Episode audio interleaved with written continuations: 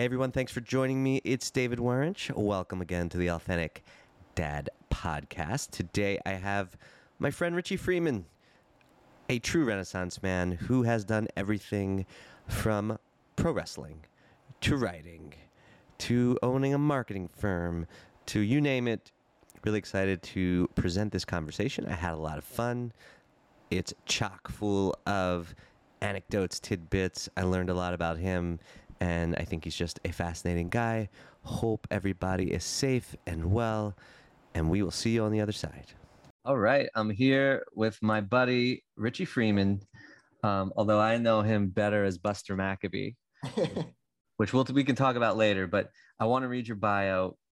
He is um, a modern-day Renaissance man, because and he really is, due to a career that spans life as an author, an illustrator, an artist, an entrepreneur, screenwriter, cartoonist, and even a champion professional wrestler, uh, number one best-selling and award-winning author and illustrator of seven books in multiple genres, with work being sold worldwide. He's also the co-founder and C E O of Brand U Sports. It's a sports marketing firm dedicated to connecting brands with the N C double A students, athletes, through brand ambassador programs for name, image, likeness, sponsorships. And his success has landed him on media outlets across the globe, appearing live on numerous radio and T V shows, including M S N B C, Fox News Entertainment, and featured in Time Magazine, Money Magazine, Yahoo, Martha Stewart, Forbes Magazine, The Wall Street Journal, Entrepreneur Magazine, Huffington Post, Fast Company, U S A Today, Publishers Weekly, Parade, Story Monsters, Incorporated. My friend, how, how does it feel to add the Authentic Dad Pack podcast to that list? Well, you know, now I got to put it, I got to redo the bio and just put that first, you know, and it's, I, I think that'll definitely go on the top. I'm honored, honored beyond honored can be honored. I'm glad to catch up, my friend. Well, well, I hope your career has not jumped the shark. Yeah. Now. Yeah. If it does, I'm happy to end it on your show. I Thank appreciate you. that. Thank, Thank you, you very much. I very much appreciate your time. Richie and I, of course, go way back, way back, but um, it's been a while. So I always, in case you haven't listened to any of these, it's a little cliche now, but I do like to like kind of start off, like take it away, like tell me about yourself, your story, how you ended up being a Renaissance man. Mm-hmm. Sure. Yeah. Whatever. Um, Yeah, so, you know, it's, I'm, you know, my, my, you know, career path, I should say, really started when I was really, right before I graduated college. I went to the University of Maryland, College Park. I was an art major. Um, uh, you know, I've, I've known you since high school, so um, I, I wasn't exactly a stellar student in the grade category. Not a clown, not, not a bad student, just not a very, uh, I didn't really have uh, the, the get there that I kind of wanted to, but college was a different story. Really let me kind of hone my stuff, hone my abilities in the art, which is really my main focus. But, um, you know, what really led me down there was to the arts. Growing up, there were really two things that I only really wanted to do was mm-hmm. something in the arts and then pro wrestling, which obviously have zero connectivity to them on the surface. But when you dial it down, you know, it's, I mean, it's, for me, I can draw the line really well, and it's almost, you know, it's entertainment, it's creativity, it's action, yes. stuff like that. So to me, I understood that. But um, yeah, I mean, it's, I started wrestling when I was uh, the, I started training the, the summer going into my senior year of college. And then I had my match uh, that summer. So basically, sorry, sorry, the end of my junior year of college, and then trained and then had a match towards the end of the summer going into my senior year of college. And I did it pretty much, I trained a couple times a week um, with one of my best friends still to this day. And then who was my tag team partner, a fellow, another Owings Mills uh, high school alum, Kenny Harmon, also known as Apollo Crews. And so, and and with, without him, I probably wouldn't have done, I'll be honest with you, because it's that fear. I mean, we were two young guys walking into this thing. I mean, we're, we were fans, and, you know, you're walking into this world where we didn't know anybody. This is almost pre- this is like on the bubble of the internet kind of being popular in like two thousand and stuff like that. So it was like you could look up a lot of stuff, and uh, you know, there's a lot of secrets you learn with wrestling, and um it was hard back then. It was like boot camp. I mean, they'd kick the crap out of you and see if you come back tomorrow. And how long was that training? Like, so we trained for, I want to say we trained for like four months maybe, but we also trained like three days a week. So we hmm. kind of we we hustled our training because we were just really it was the summertime, and you know, you had like a, I think I was waiting tables or something like that, and then it went into the fall. So um, for that to really get the training and stuff like that done, and then um, the our promoter at the time said, "Look, we have a show coming up on this date, and like that's going to be your, like that's the target. You guys are going to debut on that show." So like, all right, we got to get our stuff together. So um, and that was it. And then you know, we started there. It was a great time, and then kept on going, and um, did it all through college, and then all through even when I was working and stuff like that in the corporate world and things, which was definitely not the uh, normal thing. It's always like, you know, I'd have yeah. to explain to people why I had a black eye or a bloody lip or limping or something like that. And, you know, I'm living the dream, man. You know, I don't know why. I had thought it was earlier. I didn't realize you started in college. How many matches was your career? Oh, gosh. I mean, I, so, I mean, I, I did, well, I always liked pro wrestling, but I mean, yeah. to get to become a wrestler, you got to be licensed, you know, and you have to be trained. You have to learn the whole shtick. Yeah. Um, and so really not till college, but um, I mean, gosh, I, I mean, hundreds and hundreds. I mean, over the time, I mean, it, I, it, there's no record keeping or anything. I like did that, not but. realize it was that many. Yeah. I mean, it was, but it's, you know, look, you're, you're a musician and you understood it too. I look at it where like, it, it's very similar to being in a band where, Uh, guys who are in a band, they just want to play their music, get their stuff out there, be heard. And you play whatever places you can that'll take. Yeah. It's a bar, it's a backyard, it's a school, it's a whatever. And some places are nice, some places aren't. Wrestling's the same way. Uh, you go around town, some guy says, "Hey, by the way, my buddy, you know, I got a show in West Virginia next week. If right. you can make it, I can get you on the card." We're like, "Oh, sure, let's go." Like high, as, high school gyms and armories. School, and yeah, high school gyms, armories, V F W halls, bingo halls, uh parking lots, wherever they could set up the ring.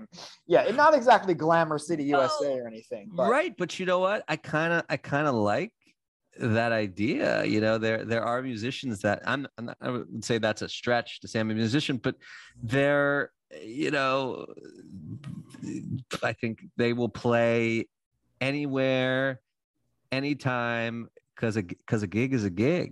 It's a gig. And, And you want to be, and you want to do it. I mean, it's, you know, kind of the whole putting your ten thousand hours in, and this is before mm-hmm. the book came out, but you only get better if you, and you only get more notoriety if, um, you know, if you do stuff. And again, when I was doing it from two thousand to like two thousand nine, and then I came back recently for my fortieth birthday a few years ago for one. I night. remember. And, yeah, with Danny. But, you know, back then there was no social media. I mean, it was mm-hmm. like it, nowadays you could post stuff on your phone. There's no smartphone, so like you could you could have a match and you could tweet it out or post it and be like, you know, get some good traction. Back then there was really not, no one heard of other people unless it was within the ether of wrestling and stuff like that. So, you know, it was a, it was a but it was a lot. It was a lot of fun, but it was also like a, it was I learned a lot from it. And I, and I will say yeah. from a professional standpoint. Yeah, I learned more from that than anything because, you know, I was had to be extroverted. You had to take care of yourself. You take care of your opponent. Um, it was a good culture shift for me. And, um, you know, it was also things where like I would tell people and they laugh about it and they'd look at me and they'd be like, "Oh, it's fake," or "It's this." And then I tell them, I tell them like, so I'm wrestling. The guy's like twice my size, like, "Oh, man, you're going to get your butt kicked." I was like, "Yeah, I thought it was fake though. So I don't know, butt kick, but okay." You know, so it was like, wow. It was, we were all laughing. When everybody would laugh at us, we were all laughing even harder at them because we knew we knew it was going on. Well, yeah. it, it it is a true art form. They are, and you are an amazing athlete. A lot of, um, my wife finds this part of my biography surprising, but pro wrestling was a huge part of my childhood. Um, growing up in the eighties, my grandfather used to had a connection to the Baltimore Arena, and I have seen, you know, W W F and what they used to be called N W A. Yeah. Um, I guess it's not even called W W F anymore. Yeah. A million times, man. I saw like the Great American Bash. I saw them every time they came to town and in the front row, and fake or not fake, they're in a lot of pain. It's yeah. uh, an incredible feat of, of, um, you know, everybody hopefully by now knows that. And now there are these, you know, I don't know if you've seen the show, The Dark Side of the Ring, you know. Of course, I love it. Be, I love became, it. Yeah, because they, yeah. They were, there was a lot of pain in, you know, when they had to tour, you know, three hundred days out of the year. So unfortunately, there's a dark side of that, right? The drugs and um, to kind of, you know, to deal with the pain and to deal with the stress and kind of being on the road. So Um, yeah. I loved it. And I used, I had a fantasy of, of, of course, like you did, but you actually did it. I would like beat the crap out of like pillows and yeah. Um, everybody Macho Man did. Was You're... my guy, Macho. Yeah. I love Macho Man. Look, every yeah. every kid growing up, they had a bed mattress, they jumped mm-hmm. off of a couch, yep. a, a diving board, a pool, all that kind of stuff. And you know, it was it was it was exactly that. And um, but it is. I always tell people to look at the movie The Wrestler with Mickey Rourke, because yes. that was about as, and I, when that movie came out, I, me and Kenny saw it together. We're like, oh man, they're a clown on us. I mean, well, I mean, I didn't know anything about that, the director, but, or, you know, what it's going to be. And it was beyond spot on. It was one hundred ten percent accurate. And I loved every minute of it, but it is true. I mean, back then there are guys that do things to their body and they do things, but that's really in any sport, right? There's a responsible part, there's not, but there's the desire to be bigger and better and better. And it's, that's up to however you want to do it. Not everybody did that by any means, a very, very small fraction of it. But mm-hmm. in any, whether it's football or baseball or basketball or whatever it is, there's going to be something like that to give an edge. And some people can't handle that kind of lifestyle. And those that didn't, it showed, like in a wrestler, for example.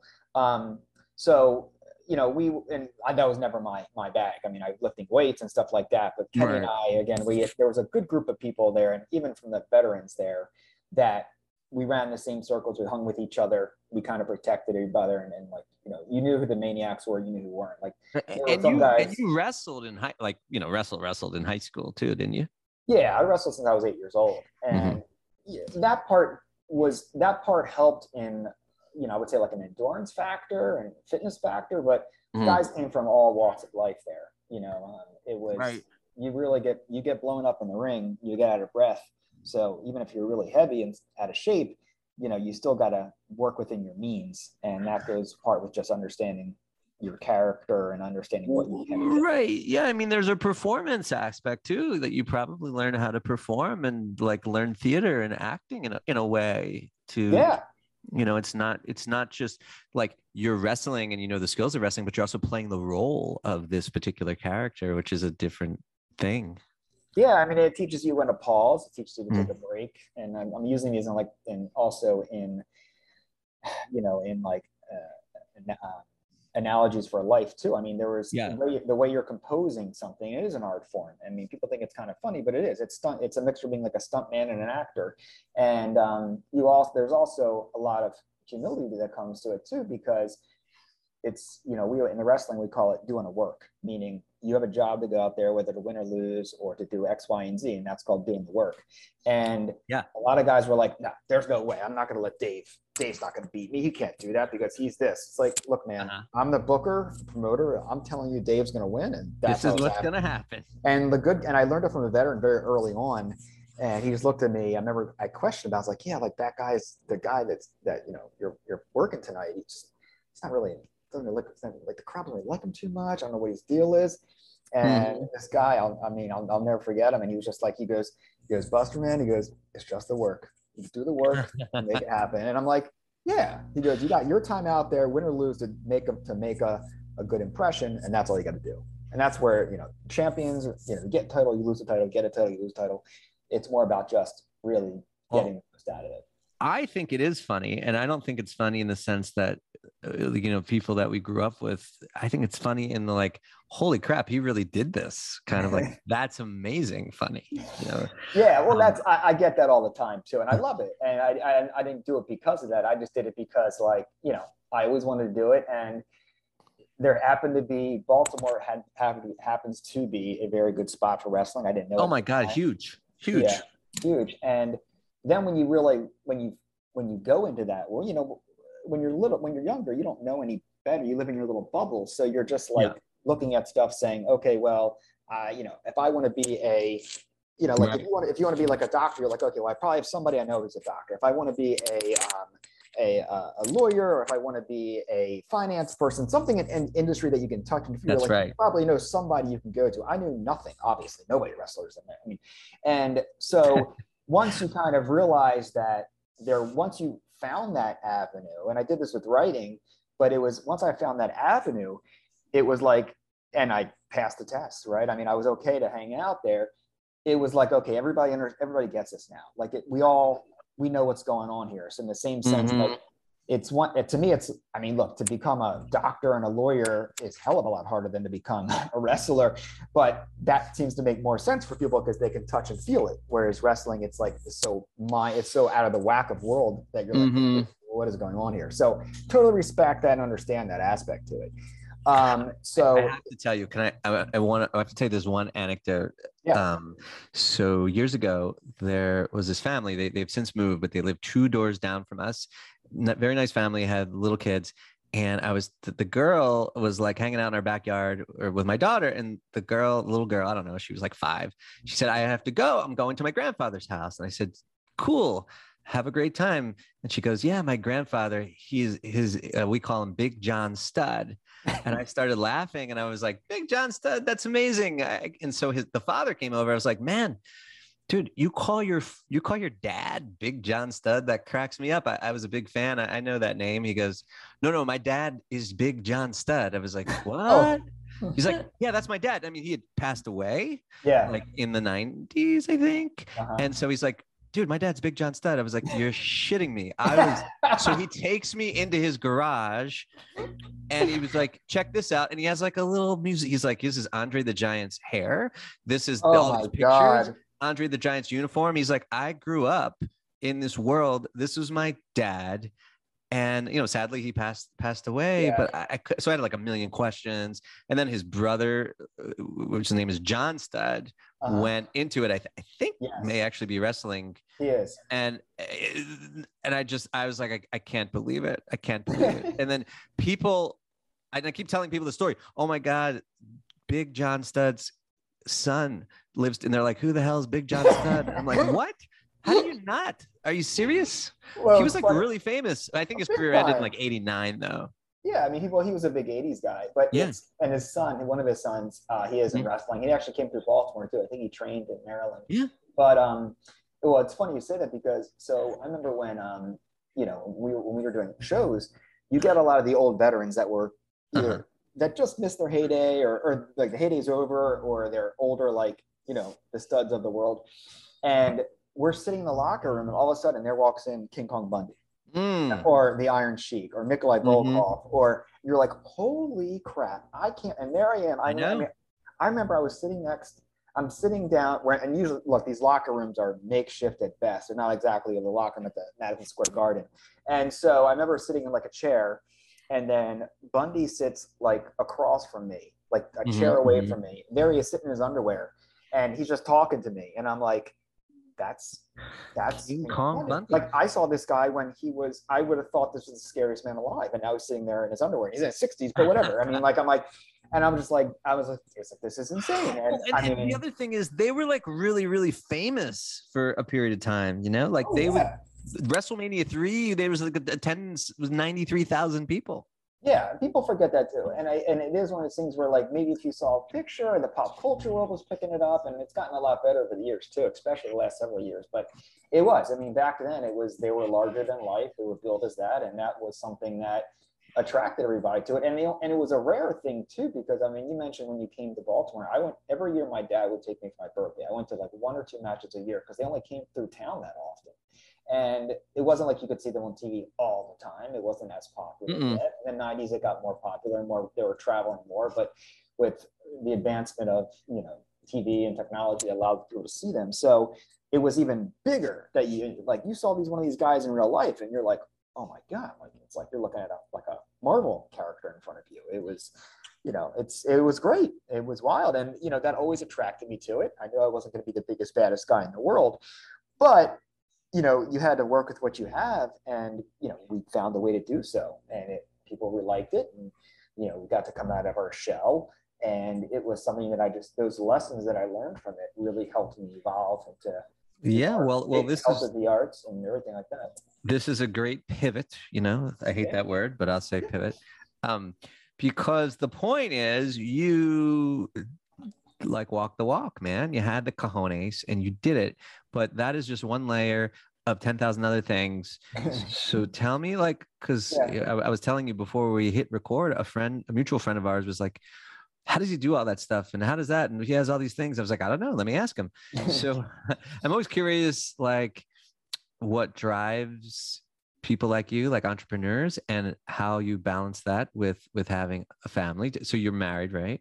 Yeah, married and two kids. Two yeah. kids. Yeah. I, I mean, I know this, but yeah. How old are your kids now? Yeah, no, my daughter uh, will be fourteen next week, and my son just turned ten. So it was, yeah, and it's great. I mean, that's that was, you know, you know, and I appreciate the word, the kind words, and even from a mutual friend too. But it's it was one of these things where I will say, as goofy and cheesy as it sounds, is once I started wrestling, I realized I could do it. It. It was, oh, a, really? it was a, it was something that really kind of allowed me to be like, all right, well, might as well just give this a shot. But I've also, and it went into, you know, the next level really brought me over to, into the world of writing. And yeah. a bit of a background, I tell people when I talk to schools and I do interviews, or I'll talk to people about it, is that, you know, I was, I could hardly even read growing up. I mean, I had a humongous dis- learning disability, and uh, maybe that's not the right adjective for it, but it was, back then it was the eighties and nineties. No one really diagnosed stuff very often, right. Or like just give that kid a pill and let him walk, out. walk it off. Yeah, I know. And so it was that kind of thing. It just wasn't something that I knew was, uh, I got very, I got very nervous about these stigmas. So, and plus, you know, there weren't schools like there are now to help kids go to. So, um, you know, when I became an art major at college and focused on the, le- the first book I ever read cover to cover wasn't until my senior year of college. And huh? it was actually, ironically, the Mick Foley autobiography, which I loved, by the way. Huh. He's, a, he's a wrestler. So it was the first book I read, and I'll never forget. I remember I took it to the, to the gym at Maryland, and I was on the uh, Stairmaster, and I put it, th- I left it there. I went to the bathroom, and I came back, or get to water. So I left it to get water or something like that. I came back, and the book was gone. I was like, maybe a chapter left. I'm like, oh my God, this is my first book. I'm, now someone took it. You, someone took your Nick Foley book? Yeah, I had to buy another one just to say I completed the full book. But, um, and I've always, and I was always wanted to go into writing. I always wanted to be a writer. And it, and it was ironic though, that just like the, the, uh, the, the love for writing and entertainment versus me not really being able to be the person to read something like that, is the dichotomy of that was definitely very uh, well, I didn't know anything about that. So I'm really glad I had you on. I, I'm learning as we go. I didn't know that that was, a, that you, that was a struggle. Yeah, no, I mean, and I, I, I talk about it to kids all the time, and they're always very surprised. And, um, you know, it's, I don't use it as a shtick or anything. It's just the truth. Um, and, you know, I basically just got by with just getting by. And then once I started to um, think about writing in the same sense I thought about wrestling, it's like, okay, well, who do I know in literature? I know nobody. And so I looked online, and, you know, you go mm-hmm. on LinkedIn, or you go on whatever tools were possible around that time. And I learned about, like, I actually, you know, after college, I worked for a printer for a little while. I'm doing graphic design. So I kind of knew the printing process and what it takes to look, you know, how to put a book together, but there's other companies that do it. How do you find a publisher? How do you find an agent? That world to me was totally difficult. So the first well, book, how many have you published? So I've had seven books. Um, Jeez. And I'm working on two more right now. And now I'm trying to work on, I'm working on screenplays as well. So nothing in, nothing in the screenplay world solid yet, but definitely yeah. um, I have some partner, writing partners, which again, it goes along to, um, you know, you, you just start meeting people, right? And you start collaborating. Yeah, let's let's dive down that rabbit hole a little bit. I mean, I I know that you wrote a children's book that was really yeah. well received. And I know some like young adult novels kind of thing. Yeah, so the first one I wrote and illustrated, I wrote an illustrated book called Turple. Turple. And yeah, it's a beautiful it was, book. Yeah, thank you, thank you. And I have, and it was funny. So the first one, um, when it came, when I when I put it out there, I put it out, I self-published it by myself. I was like, I'm not waiting for the years it takes to do yeah. it. And I'm like, look, if I can, uh, I'm a marketing guy. I was, you know, a wrestler. If I can put myself out there, I'll draw draw the audience in. And Kenny, my tag team partner, I was like, look, mm-hmm. man. I said, we're going to do, um, in the book, I want to do a big, I want to do a reading for it. Can you do a puppet? And he's like, I've never done a puppet before, but sure, I'll do it.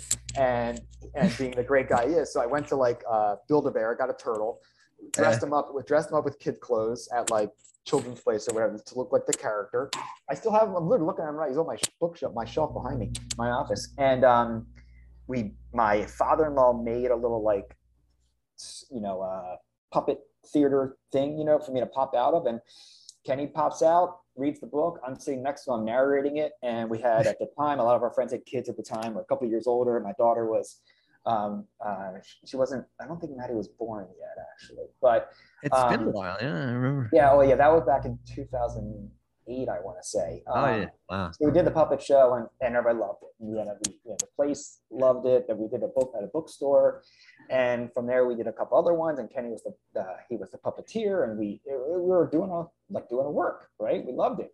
Yeah. And from there, I did another Turple book. Um, well, after that, so I I've been writing that, and I was getting the book did really well, and then um, a colleague of mine that I'd known for a long time, she reached out to me and she said, "Hey, um, I'm looking to do a, um, I, I work for, for Macmillan Publishing, and they have a website where they, where people do different podcasts. It's called Quick and Dirty Tips." And ah, and, I read and, this this, yeah. this many times. You're, yeah. This, yeah, it's awesome. So the, yeah, so she said, she's like, "Look, they need a new manners and etiquette person."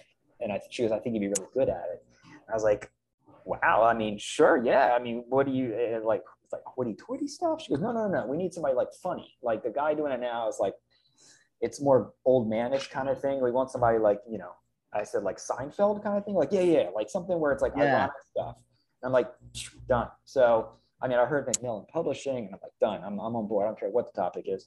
So, and I, it was more about just like, um, it became like social cues, you know, the guy in Starbucks mm-hmm. that's talking on his phone, or the person that's, you know, at a funeral is speaking really loud in the back, or things like that, or bad dates, bad meetings. And um, I tried out, so to say. I wrote an article, I did a podcast of it, and they're like, yeah, all right, good, let's go. And did, I did that did for several people, years. People like submit questions, or did you come up with, like, how did that work? Like, how did you get the material? So both, um, it was part, I mean, every week I had to do one. And then I also did like other subtopics too. Mm-hmm. So I usually had one, but people would email me um like all over the world and just say things like, you know, "Oh my God, I read your art, I heard your article about Facebook etiquette, and man, mm-hmm. you know, my mom, my like my ex-boyfriend put on there about how how he thought the breakup was not fair," or whatever it was. It's like how you share too much. And then we did an article about the overshare on Facebook. And then it's like, yeah. you know, how do you, so people would write, and then I would never use their name, but I would say, you know, "Dave from Michigan told me," blah, right, blah. Right. And so that would kick off a conversation, which I really liked. And I loved it. I really, truly, it was, it was really fun. I remember reading a bunch of them, and I remember like, where the hell did this come from?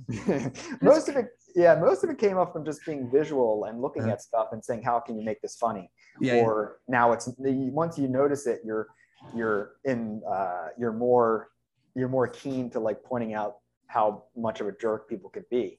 And I remember th- it was funny. I remember I was play. I was at a, um, I was at a park with a friend, or I was at a park with my kids. And I remember I ran into a friend of mine, and they're swinging next to each other in the thing. And the kid starts to have like a temper tantrum, and my buddy, and I don't want to say his name, but he's just like, he goes, goes like, the, uh, and the kid, I, uh, I forgot his son's name. I know his yeah. son's, but for the sake, I'll use David. He goes, he goes, "David, stop, stop doing that. Come on, Richard's going to write about it." And I'm like, yeah. and so, so we all laughed about it. But, um, and from yeah. there, from there, we, uh, I had to, Macmillan and Saint Martin's Press offered me, or allowed me to present an idea for a book. And even though I worked, mm-hmm. even though I was writing for them, I had to really pitch it. And, um, I pitched it, we had an idea, and the book came out. It was called Reply All and Other Ways to Tank Your Career. Yes. Which, which I was, yeah, that. which was geared towards like young professionals. And I interviewed a lot of really popular C E Os and entrepreneurs about really what it's like in their side of the table versus people, other people on, the, on this side, and made it funny, made it topical, made it where they could go ahead and, you know, like dress code, etiquette, everything. And getting. Have you ever replied all? Because I have. I have, and it's all it, the the the, uh, the the sheer the sheer madness of like your everything in your body tenses up. The blood leaves your man. face. It was terrible. Well, I, well, because you you know know a bit about me, and if anyone yeah. you know people who know me know, like uh, you know, there's, there's some crazy shit that can come out of my mouth. Sometimes, you know, I was replying to my wife about something in our old synagogue, of all places, synagogue, okay? Yeah. about a person at the synagogue. And let's just say it wasn't a good scene. And, but the good news was I like, it wasn't nearly as bad as it could have been. Like no. it was like the most tame thing. I don't know why it was so tame, but so it yeah. was fine, kind of, but yeah. Well, I remember when I was even like when uh, now when you share you share somebody's contact on your phone, mm-hmm. and I remember I added I added my wife's name, and I remember her, I always had her on my phone, it was Jamie the Awesome. I just had to look a joke, and, my, and I never thought, I, and I share, I've shared her number before with uh, Jamie the Awesome. Yeah, I didn't really think, yeah, and I didn't think too much about it, it was just a nickname. And so, and everybody thinks that's kind of funny when it pops on my phone. I remember one time I shared it, and then there, there I had, I see it in the chat, it's like, you know, this person, this person, Jamie the Awesome. And then it's like, then it's also like, you know, Jim, heart emoji, cheer emoji, you know, lightning bolt or whatever. And they're like, that's like the new Reply All. I'm like, oh my God, I got to, so I changed it back to being just a regular name. And you realize like, that's like a newer Reply All. Like, this is what you really call people. Like, thank God I didn't call somebody like, you know, a bad name and share their contact. Oh, man, have you ever done voice? Det- like, I'm like one of those people who I, my wife, kids make fun of me. Like, I'll talk into the, to the text, like voice yeah. to text, because it's more effective. Yeah. And like sometimes I'm walking, and the autocorrect situation is it's pretty bad. I, I don't even want to say. It happened recently. So I, I all right, I'll say whatever. It's it, there's no like F C C. So I I was walking in New York City, and there was someone who called me like from my legal practice, a, a client, and sometimes I'll like, if I call them back, they don't answer, I'll do a follow-up text like, hey, it's David. I was calling regarding your case. So I did that, except case somehow ended up as cock. And I was like, oh no. So I'm calling regarding your cock. And so I was like, I'm so, and the guy that called me back, that was like the funniest thing. Um, but yeah, you know, that could go sideways, man. Oh, that's hilarious. Yeah, there you go. That's a good one. That's, that's- a good one. So that's I screenshotted it, and like my kids are like, can I see that again? Can I see? That's hilarious. It's hilarious. You know, like it was. But yeah. Anyway. And that's, that's, that's the best. I mean, like it was, it was just one of these things where every story that I got from Reply All, and once the book came out, and I was very happy with, I mean, the book, it really propelled me, and you know, it's, it really helped me evolve as a writer and stuff like that too. It challenged me, and I was able to draw cartoons in there, that I was always wanting to be a cartoonist as well. So I was doing my own original art, and it was just, it, but I would get people saying this stuff to me and like telling me their funny stories. And, you know, this one boss was talking about this, the office, the office retreat. And he was commenting on, he thought he was talking to like one of the, one of his fellow bosses. And he was talking to like, talking about the girls in bathing suits, and it was inappropriate, and employees, and just a disaster. Um, I would imagine so, you could have a whole, I mean, you probably have moved on, but like the Zoom era, I'm sure yeah. there's like ten more books there of, you know, we all have stories, and many stories during the pandemic of various ridiculousness on Zoom and working from home and going to school and blah, blah, blah, blah. Maybe it's already been done, but yeah, it's like a new era of that. Like Reply All probably is nothing compared to what happens now. Now it's like your camera's on kind of thing, and that, oh, your microphone's not muted. Everything's yeah. being recorded, you know. It was, it was wild. And you know, it was just, and I loved it. Like that's what, it goes back to the music. You know, I've, I have a very low tolerance for musicians that say that, you know, they put their work out there and they, they hate when people listen to it, or they hate having people uh, talk to them. It's yeah. like, then sit in your basement and play for yourself. Then I don't, I, this is not, you know, you're, you're make, you're taking away room from somebody else that really wants to do it. And there's, I really, there's a lot of I, actors like that. Oh yeah. They like, you know, actors, you know, it was, there was an expression. It's like actors are people who spend their entire lives wanting to become famous. Then once they do, they spend the rest of their lives trying not to be noticed, or mm. but something along those lines. And again, it's like, what did you expect? I mean, you, you entered this field because that's what you wanted, but, and whether or not you handled it very well is your fault, and just quit. I, I remember mm. being with, um, with in writer, I went to, you know, done on a bunch of writer panels, and I remember being at um, different groups, and you see people, and they're just like very introverted, like super introverted, but yes. they're also, but, and I would never know in a million years, like they were that person. And then I'm talking to them, and they're like super successful and super famous. And I'm like, holy, like that's you. Like, I had no idea. I, I know. Just, and I'm like, man. And they're like shy. And, you know, then all of a sudden comedians are like that.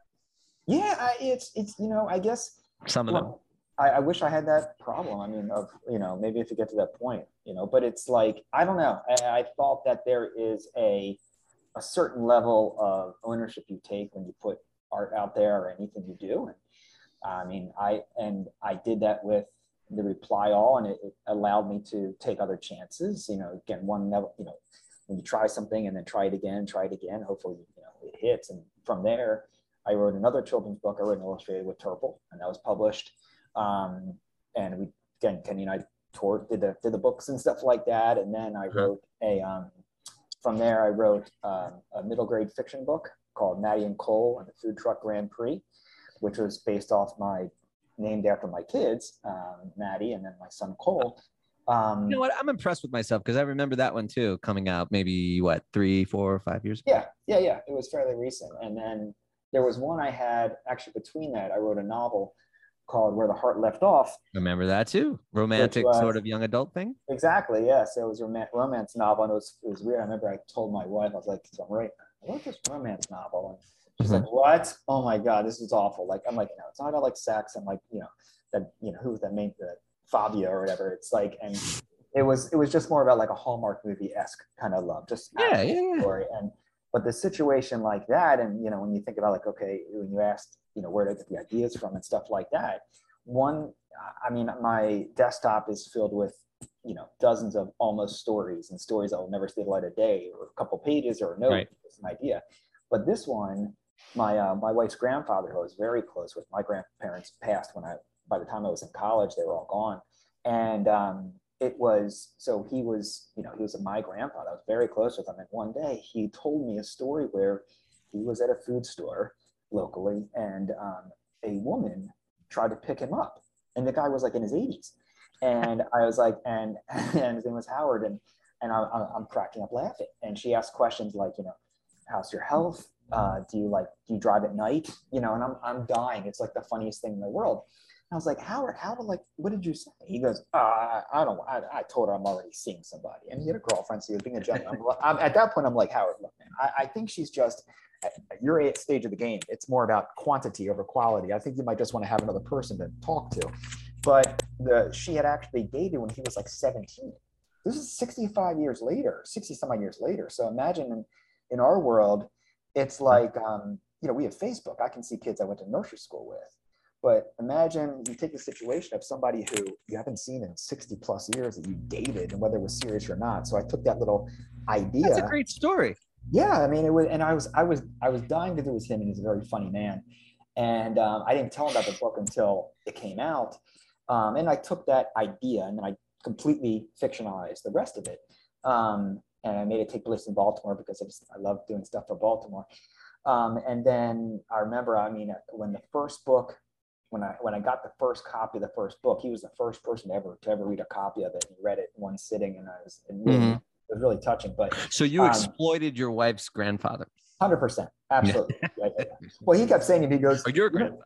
Yeah, well, technically, yeah. But he, it was funny because he goes, he goes, uh, he goes, that wasn't what happened with us, though. I'm like, I know, I know, it's, it's fiction.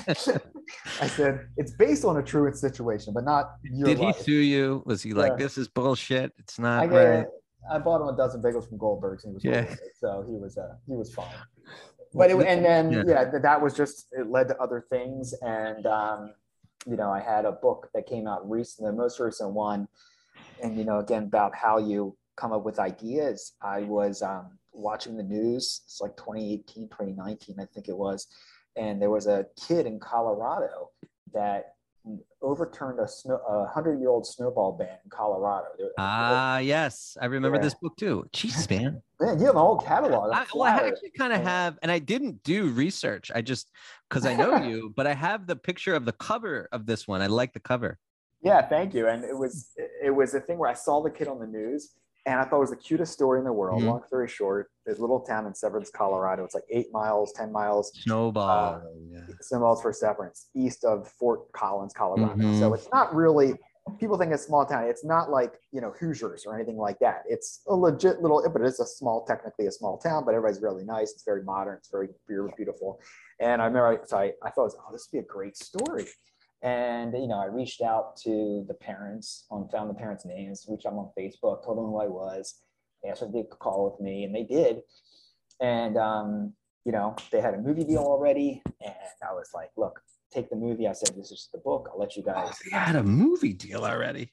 Yeah, I don't, nothing really happened with it, but there was a movie deal locked in for us in the book, or for them in the book, and um, that I had, the, I said, look, we'll be partners in this, and from a business standpoint, I said, this is going to be your book. You'll, you'll get you know, in the writing world, a lot of times when, a lot of times when you sell a piece, um, you know, it's not always what the finished product isn't always what you had envisioned. And um, so I told them, I said, I want to tell your story. And it's exactly what happened. We use exact quotes from the book. Mm-hmm. I, I drew the characters like the book, like the kid. And I included their family members. And then when after the book came out, I flew out to Colorado. And we, me and the little, me and the boy Dane went to his school, and we dressed the same way and bow ties. And, oh my! And uh, did a whole thing at the school. And it was a very, I love the family. I still talk to them to this day. Um, and it's just, you know, it's that kind of ideas where, I mean, I took a chance, and that maybe worst case scenario, I, they say no. And, I don't know uh, why I want to ask this, but which of the books, what was like sales wise did the best? So Reply All definitely mm-hmm. did the most, um, mm-hmm. that one. And again, in, in the world of literature, and I'll put it similar to the world of music. Like if you have an album with Virgin Records or, you know, versus uh, mm-hmm. a smaller one, right, right. Traction is traction. But that one, Reply All, was a very interesting bubble because it was, there was a lot of, we had good media around it. It was a very niche topic. The name was funny. Um, and we had a lot of support from right. the publisher. Major and, publisher. Yeah. And I, I also had a very good following with the Modern Manners guy at the time. So mm-hmm. I had, a, I had multiple, there were multiple from a, you know, from business strategy, I had multiple vehicles to get my word out. Um, whereas the other ones, when you have the publisher helping you and you helping you, but, you know, I already had a built-in audience for the Reply All, and that one was, that one ended up being the most successful. So I'm going to dig in a little bit. A little, I'm, I'm going to pull a little James Lipton on you. Like what? So when you were like in college, okay, and you're, you know, majoring in art, did you, did you have like this vision of entrepreneur Renaissance man, or did, or did it just sort of naturally evolve into what you were just interested in? You know what I mean? Was there a conscious effort to, to create, to self? What I love about you, I love you anyway, but as just the guy, the idea of like self authorship, you know, you are creating your own, you have like a blank palette, and you're like, you're creating your life, and there's no, you know, I think a lot of us have this path. Like I'm a lawyer, I'm a doctor, I'm an accountant, but, or, or even like an entrepreneur, but in a certain, certain, um, area. You're, you're, you're wrestling, you're writing, you're doing crabs. We'll talk about that. But was there a vision or a consciousness, or did it, did it just say, all right, this interests me, this interests me, this interests me? Like how, like how do you yeah. see your career? No, that, so it's a good question. So, and you know, people ask me that all the time. There's, so there are a couple of things. I mean, I will say, you know, and the one thing about, um, about College Park and my time there was when I was focusing in the art world, I mean, there were a lot, first of all, there were, a lot, I thought I was good enough in the art world. I was always, mm-hmm. I could always draw, I could always paint, but when you get there with other people, man, it's, yeah, I always get my butt kicked, so to say. And, and it was, but it was cool because I there was stuff that they, that other people were doing that I was just like, wow, and I'm learning, and everybody's okay with each other, right? I mean, it's not, there's no competition. It's just like, oh, cool, you're doing this and I'm doing that. Try this technique. And, and the teachers were great. And, um, but I never want, I, the idea of wanting to be a famous artist, yeah, I've always wanted to be that for sure. But back then, I, in my mind, it's like I have my, you know, my Jewish parents in the background saying, you know, you're not right. going to go to New York and sell and sell paintings on the side of the street. I'm like, obviously, I, I can't do that. Did you so, get pushback from them? Not, no, not so much. I mean, I, mm-hmm. I think not really. No, my parents always knew that I was that I definitely lacked in certain areas of uh, of academics, and mm. uh, you know, my brother was, my brother is. was and is one of the smartest people on the planet, and he's very that side of the brain, and I'm this side, but we still mm-hmm. we still do things that are similar. But I wasn't going to go that route. I couldn't. I I was I liked college, but I couldn't wait to get out. And once I was out, I couldn't wait to go. I want. I wish I would have stayed. But um, it was, you know, I just didn't. I was doing it because I, I know it's needed to do. But you know, if if I would have gotten a job offer or something like that, and somebody said come here, I probably would have left. Um, just because that's that was just my desire. I was kind of done with it and ready to go. Um, but you know, I, there was there was one thing, and that I uh, I remember I went out and this one this one art teacher, and she said it in passing. I have no idea that I probably remember it to this day. But when we were doing when you're in art class, we're doing a painting, and people are walking around and they're saying, you know, you do critiques and stuff like that, and that's when it gets, you know, brutally honest. Um, one of the people said rudely, like, "What is that?" to somebody's painting that's like an abstract. was kind of annoyed. It was kind of like very bit of a faux pas to say. And yeah. the teacher, like, very quickly, she's like, "Oh, it's, it's paint on canvas." And it was like, "Oh man, that's such a good oh nice term. Like, it's paint on canvas." So like, you know, it is what it is. It's what you want it to be. But the very basis, like, don't ask, like don't. That's what it is when it comes down to everybody having. Yeah, like what, like right? you know, Bob Dylan. Yeah. My favorite, my favorite, you know, one of my, probably my favorite artist is always like, you know, pushing back. What does it mean, man? What are you trying to say? This is, he's like, you know, F you, like it, it means whatever you want it to mean. Yeah. Stop, take me out of it. Yeah. I mean, and that's just it. And, you know, it's, it was, and I really, you know, it kind of goes back to the wrestling of, I definitely didn't have this idea of doing it, but I was just, I, I was always willing to take a shot and try something and look into it. And when it came to the books, I could have sat there forever and just doodled in my notebook for the rest of my life and never done anything about it, really, to tell, or, you know, looked at another opportunity. But if you ask people questions and you put yourself out there, um, you know, you never know what's going to happen. It sounds cheesy and kind of elementary, but I was like, whatever, worst thing to say is no. And, and I'm like, okay, then I'll go to somebody else. And if I really like it, or it's not going to happen.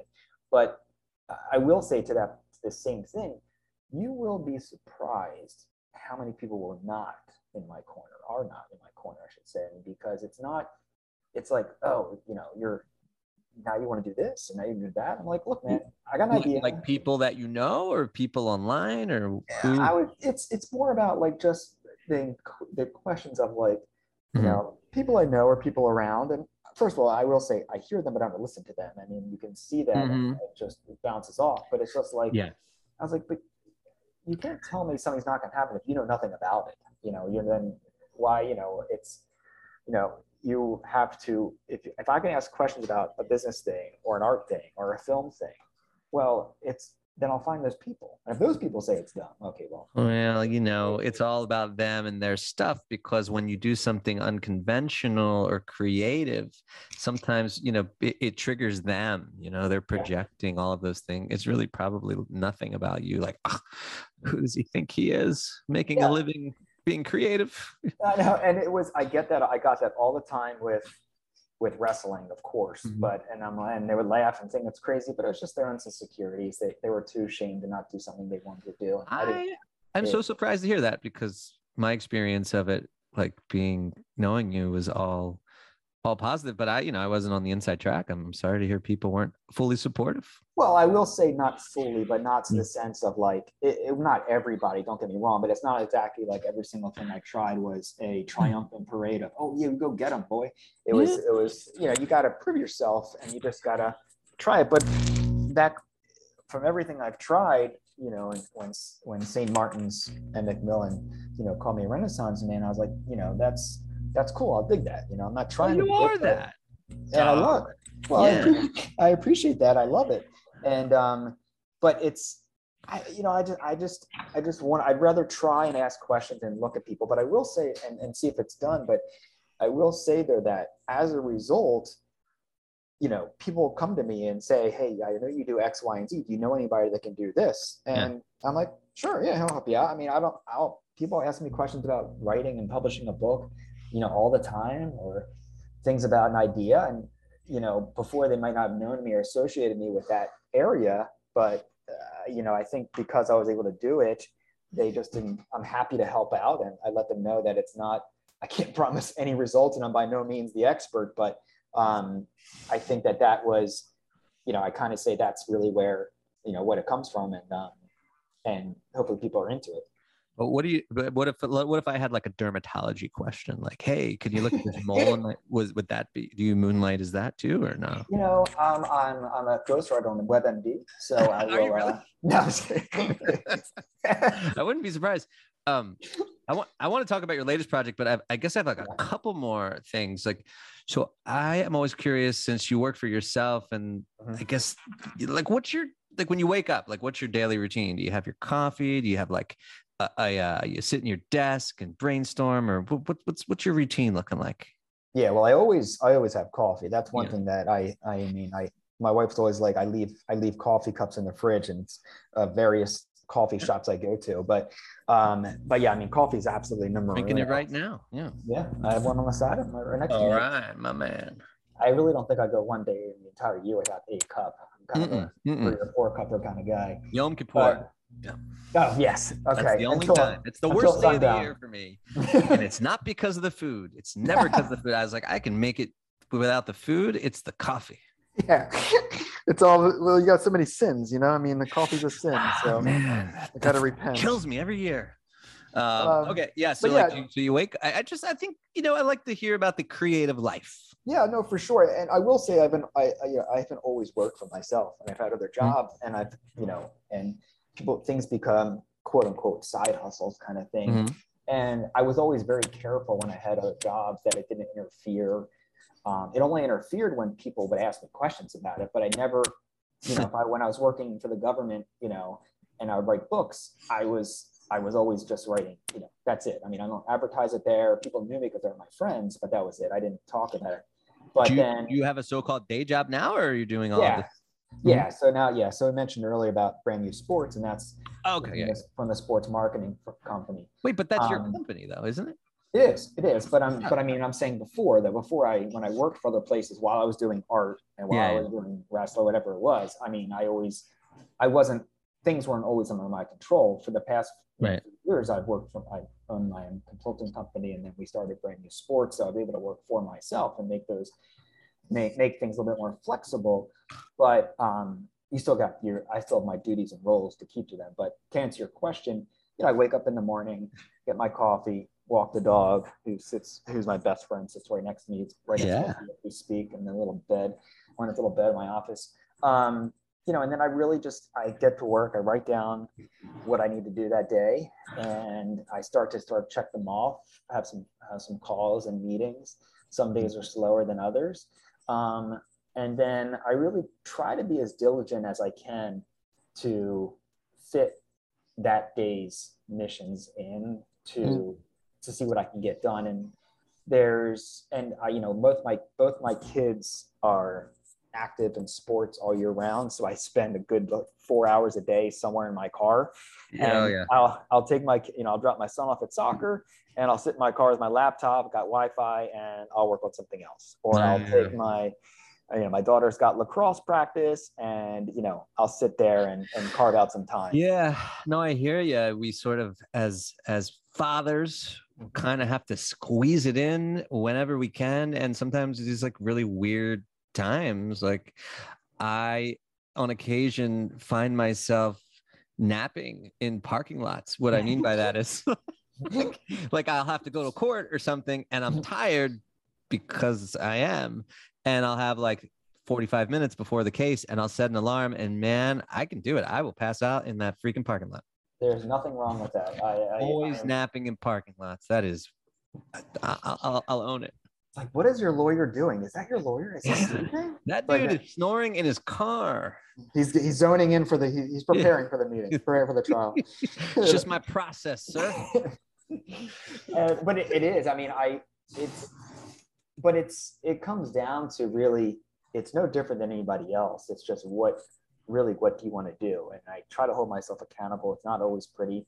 Um, nothing's, it doesn't always, a lot of things actually for me have not worked out that I wanted to, but then the ones that do, you know, it gives me confidence to do something else. Um, but it's, you got to hold yourself accountable. If, you know, I'm working on something now and I have an opportunity with it, and um, it's on me to get it done.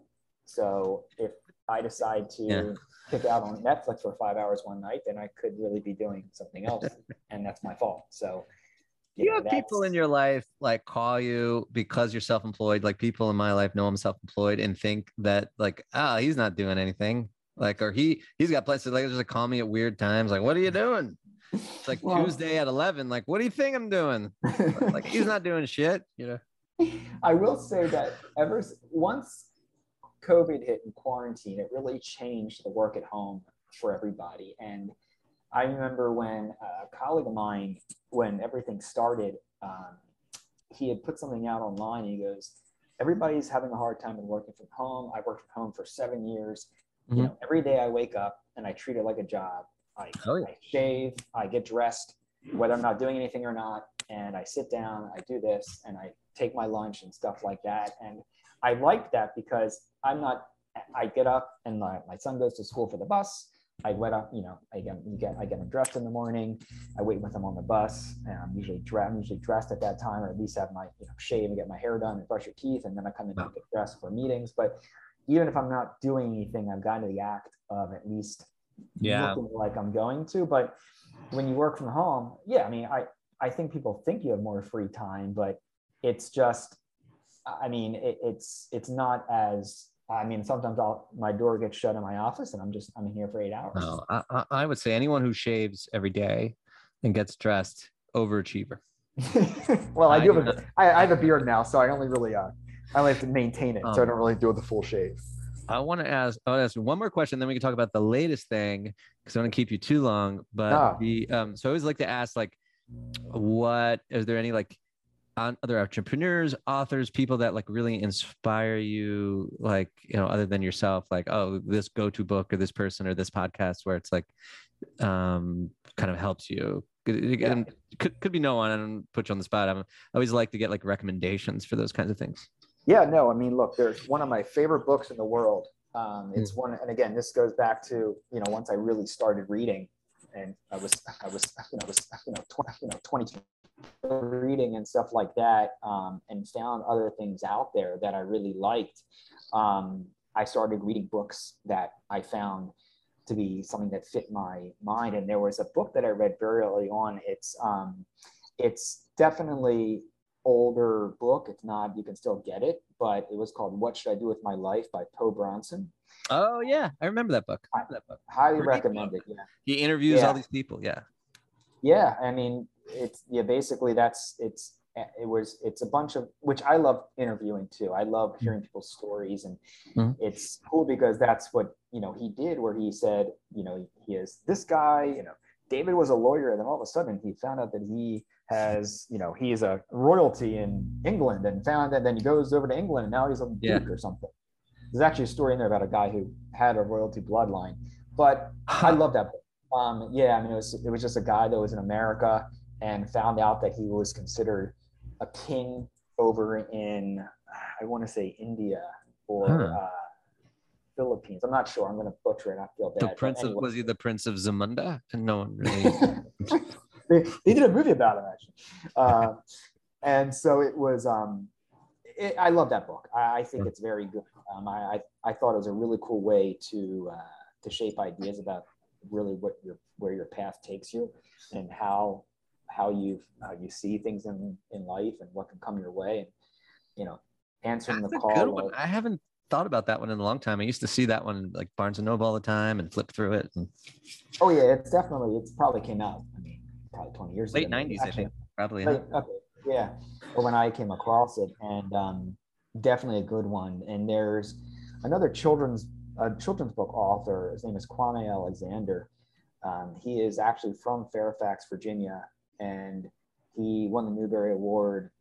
One of his books won the Caldecott Award, um, mm-hmm. and he's just he's a poet, and he's just fantastic. Um, mm-hmm. I've had him a few times, and he um, he's great. His his backstory is great. You know, his book got his first book that became that won the Newbery Award, called The Crossover.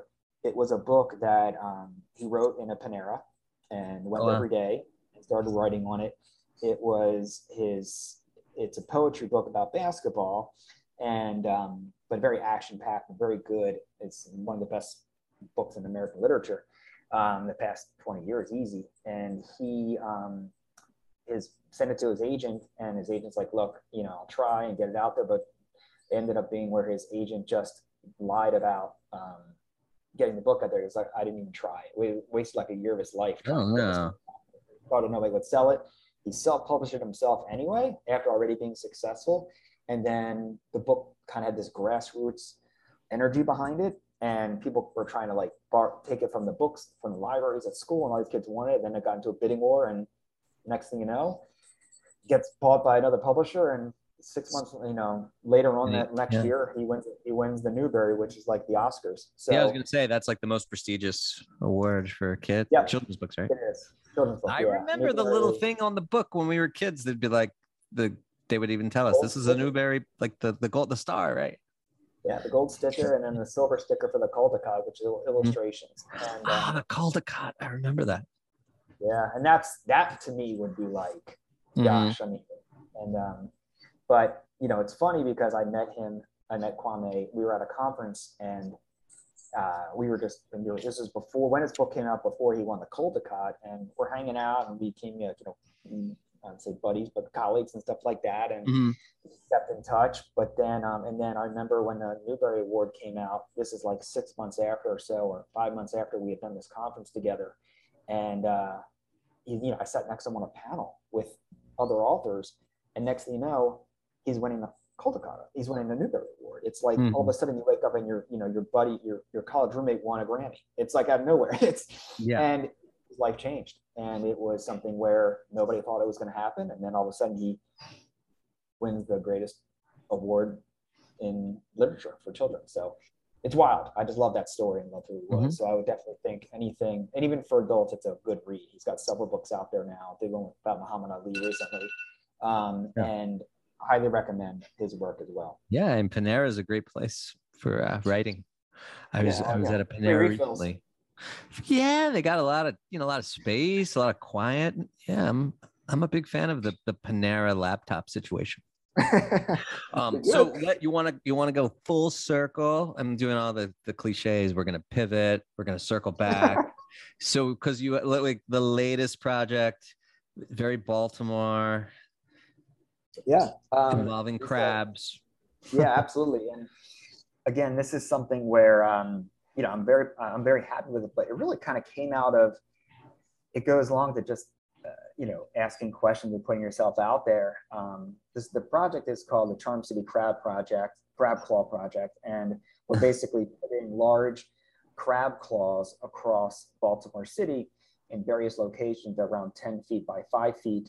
Um, uniquely decorated per that area, and uh-huh. um, where people could take pictures in front of them, picture like the old, um, the wings in like Austin or Nashville. Yeah, yeah, that's awesome. Yeah, so that's that's where I had the idea, and I, I thought about this thing for a couple of years already, and I would think, wow, that's such a good idea, maybe I could paint them on the wall, and I didn't really know what to do, and ironically, I was, so this was last, uh, like last fall, I had lunch with two very, very well-known um, Baltimore um, ca- uh, cartoonist because, mm-hmm. and again, I asking questions. One of my writing friends said, "I said, hey, look, I you know I'm looking to do more with cartoons." I said, "You know anybody I could speak to this?" "Actually, yeah, talk to Barbara. She can, she'll help you out." And I'm like, "Okay, I will, sure." And she was very, very nice to me, and she goes, "Look, let's meet up for lunch one day, and you know I'll bring my buddy with me. And I think it's Mike Cigliano, and he's a very, very, uh, very good uh, illustrator, and we can ask us questions." And I'm like, wow, okay, cool. So there we like, are. Like an informational interview kind of thing.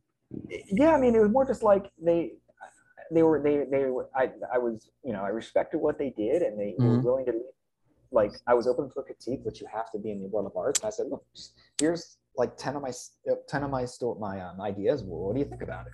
And so um, I had lunch, and then while we're doing that, I, and like towards the end, I said, yeah, I also have this idea. I always want to do like crab claws on the walls and like, you know, different mm-hmm. areas of Baltimore.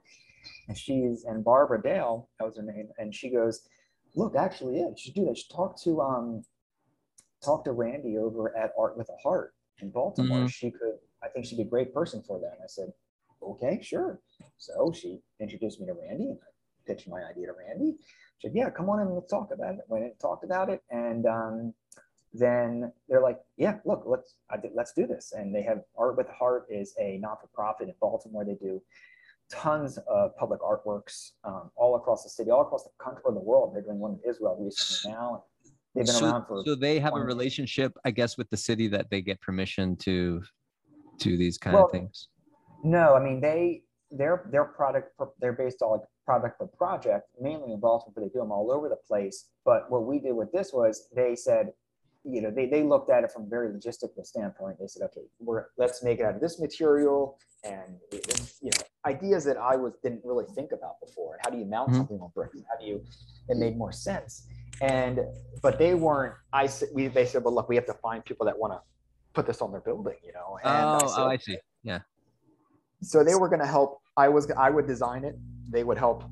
They would get the piece constructed, you know, have it cut out, and uh, this board was cut out of my out of this out of the stencil, mm-hmm. and each one unique. But I had to find people that were willing to do it, and um, it was kind of word of mouth. You know, I found one person again through a friend of mine after I mentioned, hey, you should call this person. I think you'd like it. And she was nice enough to say, hey, you know, she wanted it done for her place. She was all, you know, my my brother, they manage that that place over there. You should do it. I'm like, okay. And then next thing, next word, word, you know, and so. Right now, we're we have about about almost over a little more than half a dozen contracted out to do in the summer, but they take time, so it's hard to get together. But you know, we have some over at right on Pratt Street in Baltimore City, a place called Lucky's Ice Cream. We're doing we're doing one over at um, at uh, Power Plant Live. We'll be doing one in Cross Street Market, Lexington Market, Mount Vernon Square. Um, a bunch of different places. And it's a fantastic idea, and I, I'm actually a little surprised that it ha- and this that it hasn't happened before. Like, you see those like bears everywhere in certain, but, but the Baltimore, the crab, of course, of course that yeah. they need that. Well, years ago they did. I actually did one for this. This was back in oh five. They had crab sculptures that you could paint, and they were hung up across the city. And I, I actually did one, and mine was outside the Hyatt, which was ironic because I got married at that Hyatt that mm-hmm. same year. So it was pretty funny that ironically of all the places it got auctioned to was there. And I did, I've done a public art for University of Maryland when they had t- large turtles that they yeah. tested up. Mine's still, mine's to this day is still inside um, Xfinity Center, which I lucked out because the person who bought it gave it to Xfinity Center and kept it in there for, kept it. So, but this, what this idea is, it's not as tactile where there that was a physical sculpture. This is mm-hmm. something that it, it's going to be physical sculpture, but it's more of a, uh, it's only about a half an inch thick. And then we mount things on top of it to make it more, to make it more fun, and, you know, colorful and bright. And that goes against the wall and mounted onto the wall of the brick or internally or externally. Listen, if I'm visiting Baltimore, I'm getting a picture with the crap. If I see the crap, I mean, you well, know, that, like that, I mean, who wouldn't? Well, yeah. And it's, look, it helps. I mean, you know, you lived in Baltimore just as long as I have, and, you know, we're both county guys, and it's hard to get down to the city. Um, I think that Baltimore has had a bad rap for a while yeah. about the ugliness of the city. I don't think it's fair. Um, I think there's ugliness in every city, and I think that, you know, it, in um, there's ways to get, a, get us all down there. I don't go down to the city as much as I can, not because I don't want to, but only because just time-wise. Yeah. But it's good to bring something back for your kids and your family. I want my my kids to be able to know that their dad did something like that and take pride in that. Um, and it'd be cool just to have something, you know, fun to put your mark on and say, you know, I helped do something to better the community in some way, shape, or form. Um, and Art with a Heart is just a fantastic organization, and they're not-for-profit. Everything goes back to just helping educate the community about art, art and uh, art awareness. My friend, I believe that's a beautiful place to end. Um, thank you. I do, I want I want to talk to you privately about the screenplay thing, because I have some. Yeah. I want to. I just want to know how to write one because I have some ideas. But that's a whole nother conversation. I really appreciate this. And any any final words to the people listening? Well, first of all, thank, thank you, thank you so much for having me on, man. I really appreciate it. I followed the.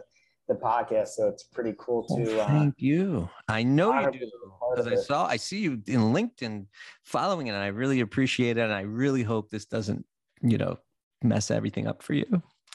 Yeah, you know, that honestly that would be a really bad thing to happen if, you know, I work so hard to only have a, you know, one of my buddies tear me down. So thanks, bud. I we heard your that. interview on that guy's podcast. Sorry, Rich. Yeah, no. The guy, who, the guy who typed on cock on his on his cell phone. That guy. You know. No, I learned a lot. I mean, I th- you know, I knew you a, a bit, but I definitely learned more, and it's really good. And I hope, you know, hope hopefully we'll get some, you know, all of our our town, our community of of our childhood. That's, you know, because we live. People don't know Baltimore. It's a town in which people stay and have a lot of pride, and everybody knows everybody. So hope, hope hopefully they'll listen because you're a fascinating man. Thanks, man. I, I really appreciate that. And, you know, appreciate you for following the work and supporting out there and helping helping make those dads look cool out there. For a yeah, man, while. You're giving people crabs. I love it. Love um, it. You know me. Yeah. All right, man. Have a good day. Thanks, bud. Take it easy. See ya. See ya. And there you have it. That was my conversation with Richie Frieman, my old friend, my pal. Hope you enjoyed it. I really enjoyed reconnecting with him, and I learned a lot. Check him out. See what he's up to. Um, follow me on Instagram, further underscore coaching. That's F U R T H U R underscore coaching. Website is further dot coach, F U R T H U R dot coach. Please consider a five-star review, a like, a share, whatever. Um, you want to do it. It's very, very helpful. Thanks again for your support. Take care.